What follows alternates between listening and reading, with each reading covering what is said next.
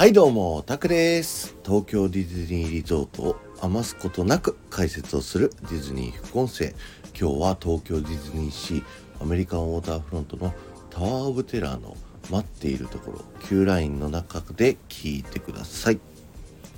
今日はですね、こちらの絵にあるこの女性のお話をしたいと思うんですけど、彼女はですね、ベアトリス・ローズ・エンディコットという名前で、えー昨日までね紹介していたコーネリアス・エンディコット3世の、えー娘さんになります、えー7姉妹のうちの一番末っ子にあたるんですけれども彼女がですね、えー今回のタワー・オブ・テラのストーリーの鍵を握る重要人物になっておりますので、えーそちらを紹介したいと思います。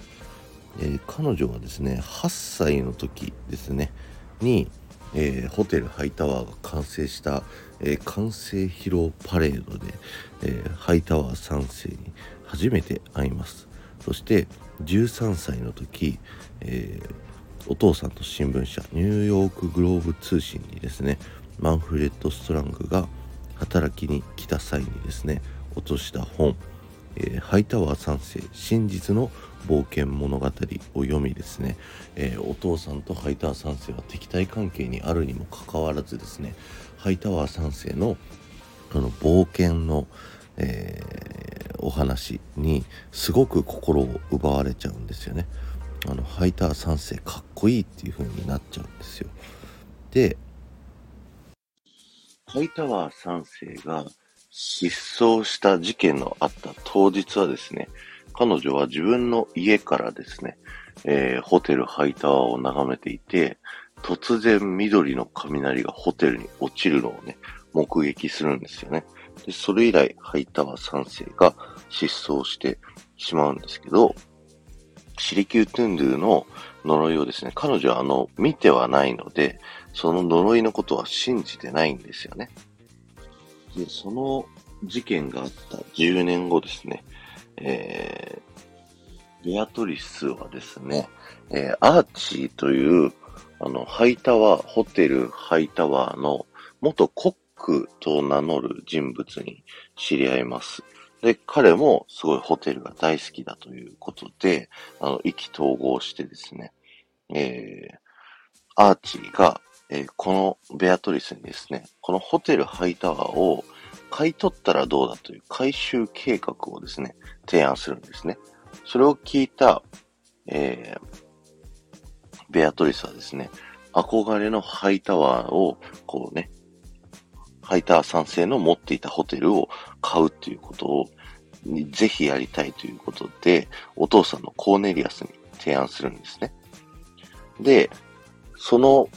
買取計画をお父さんにお願いしている間はですね、お父さんから、えー、SS コロンビア号の内装デザインをですね、えーお願いをされます。その間3年間をですね、ベアトリスは一生懸命 SS コロンビア号のデザインを考えたりしてるんですけど、その間にね、え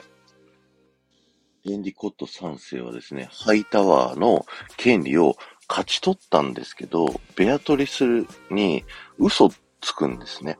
あの、権利を回収しきれなかったと。っていう嘘をついて、なんでそれ嘘をついたかっていうと、このベアトリスがいろいろ作業している3年間のうちで、えーコーネリアス・エンディコット3世はですね、ホテルハイタワーを壊して、そこに自分の新しいホテルを建と建てようとしてたんですね。で、その計画に気づいたベアトリス・ローズ・エンディコットが、えー取った行動とは？ということで、それはまたね、えー次回以降の続きでお話ししたいと思います。